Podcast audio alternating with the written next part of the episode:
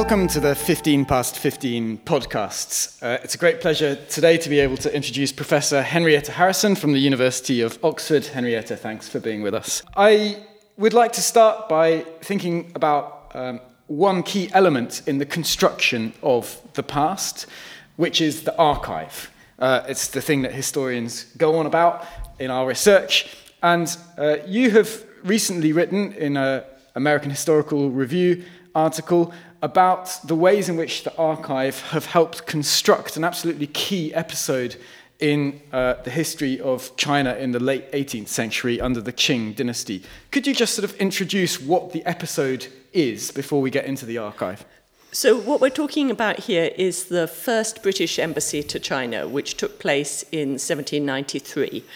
And the British uh, decided to send an ambassador and the embassy got as far as Beijing and was then sent away without achieving any of its various negotiating goals, with a famous letter from, from the Qianlong emperor, um, which actually covered all the negotiating goals and why he was not going to give anything the British had asked, but it also includes this famous sentences about how we are not interested in your manufactures, and it has become a very famous quotation.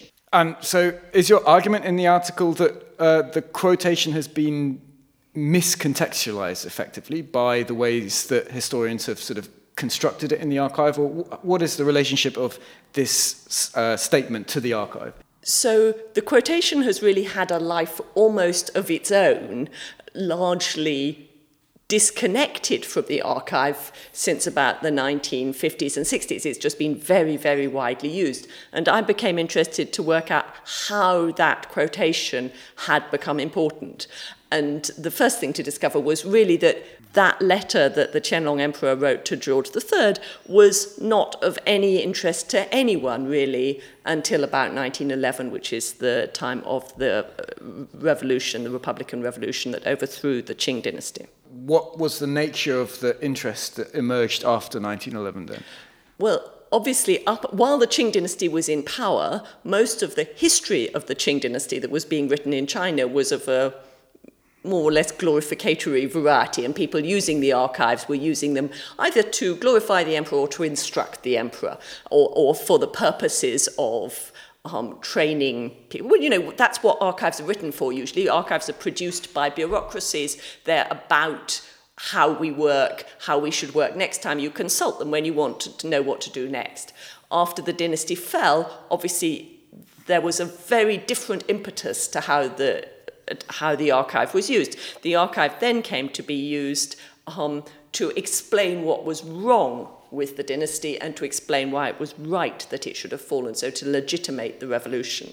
So, this is part of a long tradition of um, dynastic history writing where the next dynasty explains why the previous dynasty fell, or is it something different in the early 20th century? Well, I think to say that it's part of a long tradition of dynastic history writing makes it sound as if China has something special. It seems to me that after any revolution, there will be a tendency. I mean, I don't know a great deal about French history, but my guess is that after the French Revolution, um, people used the archives, the elaborate archives of the French state, um, to tell a quite different story about France than was told before the French Revolution. And I think you would find that in any transfer major transfer of power.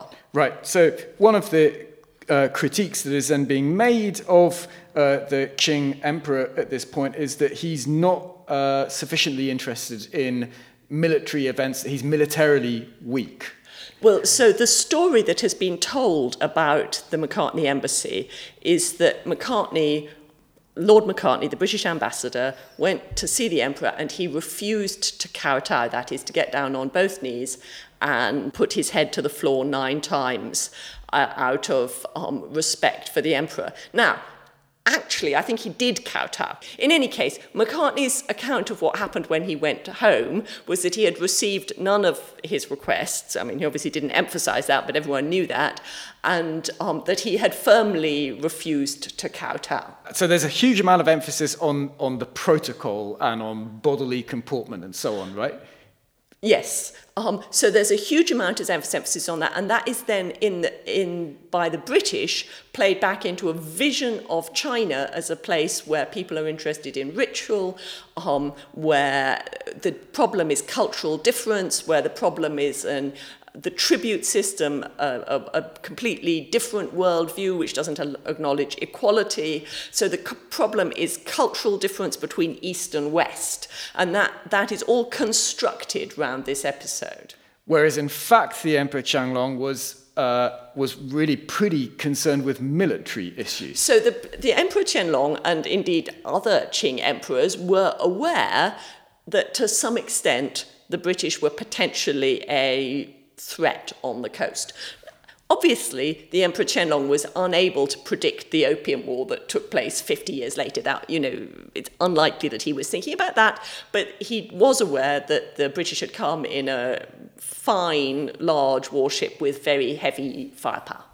Um, and in fact, he thought the warship was larger than it was because they presented a model of a warship, which he was told was the warship they'd come in, whereas actually it was the best warship in the British Navy that they gave, an, uh, gave a model of. But nevertheless, they'd come in a 63 gun warship. These ships uh, threw very large cannonballs. They c- clearly had the potential to be very destructive. Right, and so then just to get back to the early mm. 20th century, then mm. in this re- retelling or reframing mm. of the story after the fall of the Qing, uh, this military interest or concern that the emperor has is played down by a generation of historians in the 1910s and 1920s. In general, the, the military interest completely vanishes. The story that's told about this is a story told about cultural difference.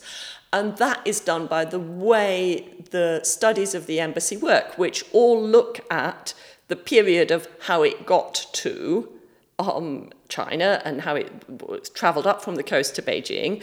And they end at this high point of the audience when Macartney, they say, refused to kowtow. And then they stop. However, all the archival content about the military response comes after that. Um, and it's handled not in the big diplomatic moment of the audience in Beijing, but as the embassy travels south towards to go back to Guangzhou and to the uh, or Canton, and then um, to England. So in many ways, this is just a very basic story of sort of how historians or, or scholars uh, where they stop the story that they're telling. Yes, but it's intertwined with the story of archives because, as it happens, those two different events are in different places in the Qing archive. So it's also a story about what we call archival fonds, the, the ways in which archives are divided up by the state that built them.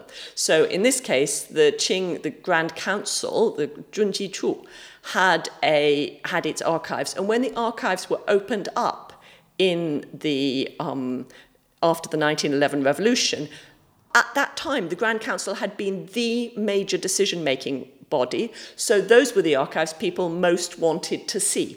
However, the Grand Council was important when the emperors were children, and which happened in the late Qing dynasty, and the council was where all the big decisions were made. However, that was not how the Qianlong emperor ran his court. The Qianlong emperor was an immensely powerful individual ruler, and in his case, the military matters are in his personal correspondence, which was opened up subsequently.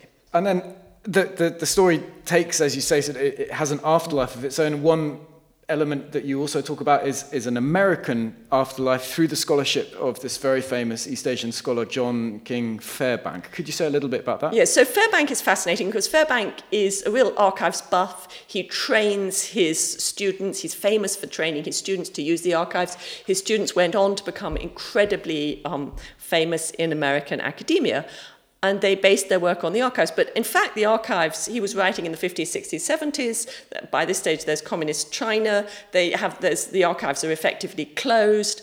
Um, and what they're working from is published archives. And what the archives published was what the Chinese scholars wanted to tell the story about the Qing, and it was the story about why the Qing failed, because it was, well, it was two stories the story about why the Qing failed and the story about what China should do about Japan. And those were the two big stories that these Chinese scholars were interested in, and they were what they fed to the American scholars. Now, the American scholars felt they had the truth. the archive, the real documents. And of course, it was a massive step forward on what um, Western scholars had had before, but it was also being shaped by those who composed and structured what was being issued from the archives.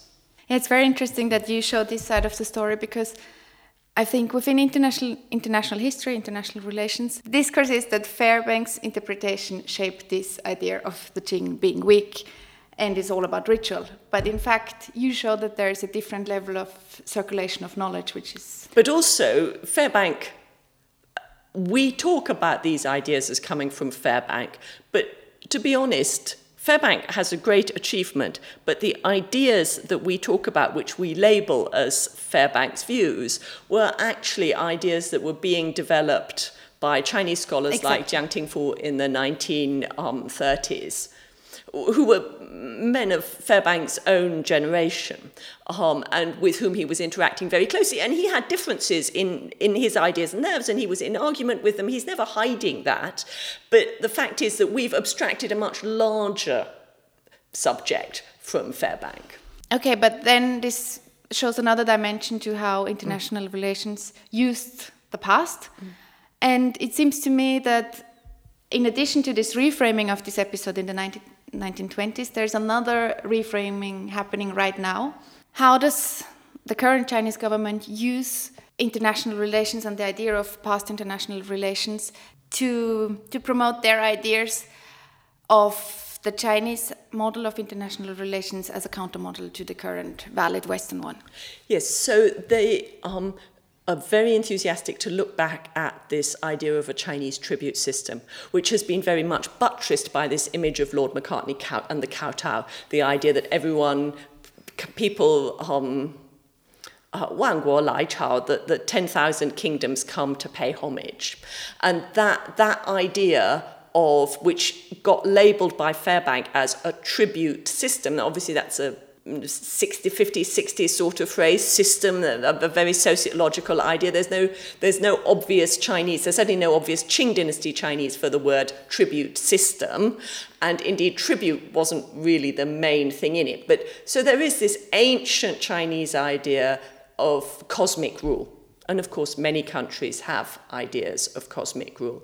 But the central, making that idea central, which was one of the things the British did when they wished to change the international relation of China and them, was then, is, has then been put into Western histories of China with this idea of China as the center of a tribute system in opposition to a system of equal international relations. And the Chinese government is now enthusiastic about that system as potentially providing a different way of uh, organizing China's relations with Southeast Asia. And what roles do historians and also archives play for the Chinese government?